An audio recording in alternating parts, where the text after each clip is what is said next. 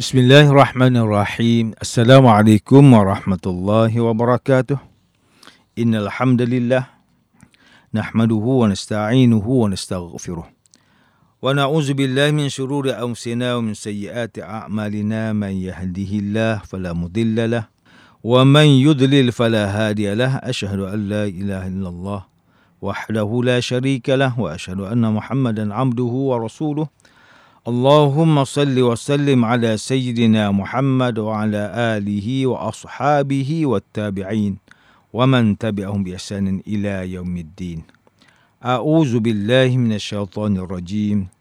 يا أيها الذين آمنوا اتقوا الله حق تقاته ولا تموتن إلا وأنتم مسلمون. Yang berusaha Muhammad Yusof selaku penerbit rancangan tafsir Al-Quran dan seterusnya sidang pendengar yang dirahmati Allah. Alhamdulillah syukur kita kepada Allah Subhanahu wa taala di atas segala nikmat kurniaan dan rezekinya yang tidak ternilai. Selawat dan salam ke atas junjungan besar Nabi Muhammad sallallahu alaihi wasallam, ahli keluarga baginda dan para sahabatnya yang tercinta. Bersama saya Profesor Dr. Muhammad Najib bin Abdul Kadir Pusat Kajian Al-Quran dan As-Sunnah Fakulti Pengajian Islam Universiti Kebangsaan Malaysia. Tuan-tuan, puan-puan, para pendengar yang dimuliakan pada hari ini, kita akan menyambung kembali rancangan tafsir Al-Quran bagi siri ke-17. InsyaAllah, pada kali ini kita akan membincangkan mengenai pentafsiran ayat ke-20 surah Yunus. أعوذ بالله من الشيطان الرجيم. بسم الله الرحمن الرحيم. ويقولون لولا أنزل عليه آية من ربه فقل إنما الغيب لله فانتظروا إني معكم من المنتظرين Dan mereka yang ingkar itu berkata mengapa tidak diturunkan kepada Muhammad sallallahu alaihi wasallam satu mukjizat dari Tuhannya. Maka jawablah wahai Muhammad sallallahu alaihi wasallam sesungguhnya perkara yang gaib itu tertentu bagi Allah. Oleh itu, tunggulah hukuman Allah. Sesungguhnya aku juga di antara orang yang menunggu. Muslimin dan muslimat yang dirahmati Allah. Profesor Dr. Muhammad Quraisy Shihab melalui kitabnya Tafsir Al-Misbah mentafsirkan ayat ke-20 surah Yunus bahawa ayat ini mengenai kaum musyrikin yang tidak berpuas hati akan mukjizat yang diturunkan kepada Nabi Muhammad sallallahu alaihi wasallam secara mukjizat yang tidak boleh dilihat melalui panca indera.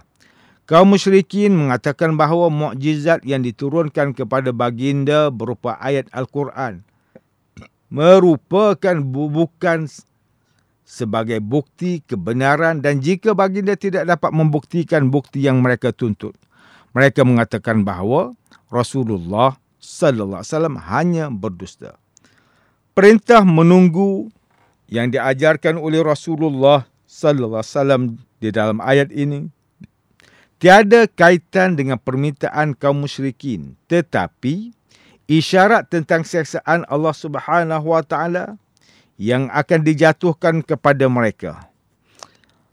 Tahir Ibn Ashur rahimahullah mengemukakan pendapat ini mengatakan bahawa kaum musyrikin menyangkakan bahawa Rasulullah sallallahu alaihi wasallam tidak membawakan bukti-bukti yang mereka tuntut. Maka ia adalah bukti bahawa baginda berbohong. Mereka tidak mengetahui bahawa Allah Subhanahu wa taala mengutus Rasul semata-mata kerana rahmat kasih sayangnya kepada mereka. Dia yang maha kuasa sedikit pun tidak disentuh mudarat dengan penolakan sesiapa pun ke atas rahmat yang ditawarkannya. Sidang pendengar yang dimuliakan Allah, Ustaz Salahuddin Abdullah dan Ustaz Umar Khalid melalui kitab mereka Tafsir Mubin mentafsirkan ayat ke-20 surah Yunus bahawa kaum musyrikin mempersoalkan mukjizat yang diturunkan kepada Nabi Muhammad sallallahu alaihi wasallam tidak seperti mukjizat yang yang diturunkan kepada nabi-nabi sebelum baginda. Nabi-nabi sebelum ini diturunkan dengan mukjizat seperti ditimpa balasan serta merta kepada orang yang ingkar. Setelah itu baginda menjawab bahawa perkara gaib sedemikian hanya diketahui oleh Allah Subhanahu taala dan diturunkan hanya dengan kehendak Allah Subhanahu wa taala sahaja. Seksaan daripada Allah Subhanahu wa taala pastinya akan berlaku namun tidak diketahui oleh sesiapa pun malah makhluk apapun termasuk Nabi Muhammad sallallahu alaihi wasallam.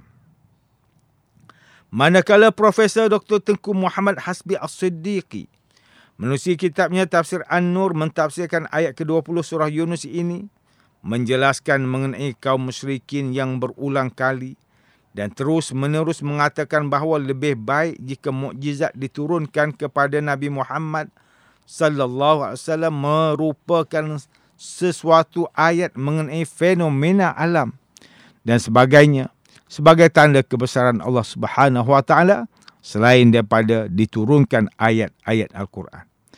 Mereka terus mempersoalkan mengenai mukjizat yang diturunkan kepada baginda sallallahu alaihi wasallam mengenai tanda kebesaran Allah seperti mana yang diturunkan kepada umat terdahulu. Kemudian Allah memerintahkan Nabi Muhammad sallallahu alaihi wasallam untuk menjawab bahawa perkara gaib hanya diketahui dan berlaku jika dikehendaki oleh Allah Subhanahu wa taala sahaja. Baginda hanya mengetahui perkara yang diwahyukan kepada baginda sahaja. Malah baginda hanya menyampaikan apa yang diturunkan oleh Allah dan sama sekali tidak mengetahui sebarang kehendak Allah Subhanahu wa taala kepada hambanya Baginda juga mengatakan bahawa baginda turut menunggu azab yang akan Allah Subhanahu Wa Taala timpakan ke atas kaum musyrikin dan pertolongan kepada baginda. Manakala Profesor Dr. Haji Abdul Malik bin Abdul Karim Amrullah atau lebih dikenali sebagai Hamka melalui kitabnya Tafsir Al-Azhar ketika mentafsirkan ayat ke-20 surah Yunus ini menjelaskan bahawa kaum musyrikin di Mekah seringkali mempersoal kebenaran baginda sebagai seorang rasul yang diutuskan oleh Allah Subhanahu wa taala. Mereka mengatakan bahawa baginda tidak mengemukakan bukti kerasulan baginda sebagaimana yang dilakukan oleh rasul-rasul terdahulu. Antara bukti kerasulan oleh rasul terdahulu ialah membelah laut dengan tongkat seperti Nabi Musa alaihissalam dan sebagainya. Walhal, ayat-ayat Al-Quran yang diturunkan merupakan mukjizat yang terbesar jika hendak dibandingkan dengan mukjizat yang lain. Beliau juga mengatakan bahawa tak kala Nabi Musa AS mengangkat tongkatnya hingga membelah lautan menjadi dua bahagian. Ketika itu bukanlah Nabi Musa AS yang berkuasa, namun perkara gaib tersebut merupakan tanda kekuasaan dan kebesaran Allah Subhanahu Wa Taala. Oleh itu sekiranya kaum musyrikin meminta mukjizat sedemikian kepada Nabi Muhammad sallallahu alaihi wasallam untuk ditunjukkan kepada mereka, permintaan itu hanyalah sia-sia. Kerana baginda sekalipun tidak dapat berbuat apa-apa dan menunjukkan bukti sedemikian melainkan dengan bantuan dari Allah Subhanahu wa taala. Tuan-tuan dan puan-puan yang dirahmati Allah, demikianlah tafsir bagi ayat ke-20 surah Yunus menurut pentafsiran oleh para ulama. Ayat ke-20 surah Yunus ini menjelaskan mengenai kaum musyrikin yang mempersoalkan mengenai mukjizat yang diturunkan kepada Allah Subhanahu wa taala hanya dalam bentuk ayat-ayat Al-Quran dan tidak diturunkan mukjizat yang berbentuk tanda kebesaran dan tanda kekuasaan Allah Subhanahu wa taala seperti mukjizat yang diturunkan kepada nabi-nabi terdahulu. Hakikatnya ayat-ayat Al-Quran merupakan mukjizat terbesar yang pernah diturunkan jika hendak dibandingkan dengan mukjizat yang lain. Teramatlah rugi bagi kaum musyrikin yang menginginkan bukti kebenaran baginda walaupun mereka telah menyaksikan pelbagai mukjizat terdahulu namun masih enggan beriman kepada Allah Subhanahu wa taala dan rasul-rasulnya.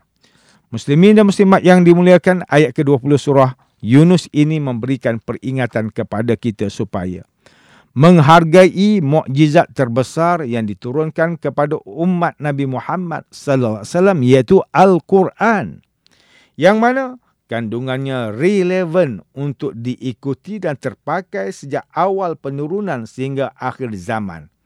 kandungan di dalam Al-Quran juga terdapat pelbagai tanda kebesaran Allah Subhanahu Wa Taala di dalamnya. Malah juga terdapat mengenai sains yang terkandung menjadi rujukan para saintis.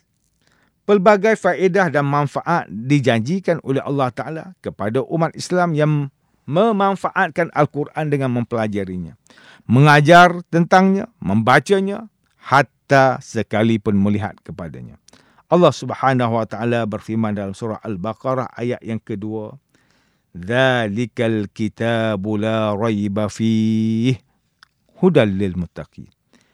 Kitab Al-Quran ini tidak ada sebarang syak padanya tentang datangnya dari Allah dan tentang sempurnanya. Ia pula menjadi petunjuk bagi orang yang mahu bertakwa daripada Abu Musa radhiyallahu anhu bahawa Nabi sallallahu alaihi wasallam bersabda Masalul mu'minil ladzi yaqra'ul Qur'ana kal utrujjah ta'muha tayyibun wa rihuha tayyibun wa masalul ladzi la yaqra'ul Qur'an katamrati ta'muha tayyibun wa la riha laha Perumpamaan orang mukmin yang membaca Al-Quran seperti buah utrujjah limau, sitrus. Rasanya enak dan baunya wangi.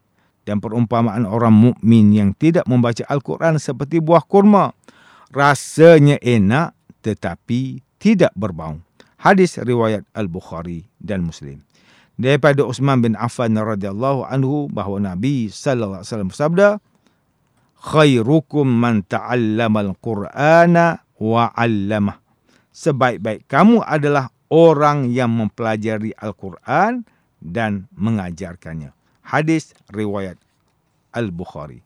Sidang pendengar yang dirahmati Allah, antara pengajaran yang boleh kita ambil daripada ayat ke-20 surah Yunus ini ialah pertama, umat Islam hendaklah menghargai mukjizat teragung yang diturunkan kepada Nabi Muhammad sallallahu alaihi wasallam ialah iaitu kitab suci Al-Quran dengan memanfaatkan Al-Quran sebaiknya agar dapat hidup dengan cara kehidupan yang diredai Allah. Kedua, umat Islam adalah mempercayai isi kandungan di dalam Al-Quran dan Sunnah dan mengikuti segala ijtihad ulama. Umat Islam tidak boleh memilih untuk mempercayai sebahagian sahaja kandungan Al-Quran dan tidak mempercayai sebahagian yang lain. Sebagai orang yang beriman, mempercayai keseluruhan isi kandungan Al-Quran merupakan kewajipan yang tidak boleh dielakkan. Ketiga, umat Islam hendaklah mempercayai segala perkara yang berlaku merupakan kehendak Allah Subhanahu Wa Taala dan sesuatu perkara tidak akan dapat berlaku melainkan dengan kehendak Allah Subhanahu Wa Taala sahaja. Segala keajaiban yang dirasai atau dialami sepanjang kehidupan merupakan atas kehendak Allah Subhanahu Wa Taala tanpa kehendak daripada Allah Subhanahu Wa Taala sesungguhnya perkara tersebut tidak akan wujud dan tidak akan berlaku. Tuan-tuan, puan-puan para pendengar yang dimuliakan, sekian sahaja rancangan tafsir Al-Quran pada hari ini. Semoga kita semua mendapat manfaat daripada perbincangan ilmu ini. InsyaAllah, mudah-mudahan kita akan bertemu lagi pada siri rancangan tafsir Al-Quran yang akan datang. Wabillahi taufiq wal hidayah. Wassalamualaikum warahmatullahi wabarakatuh.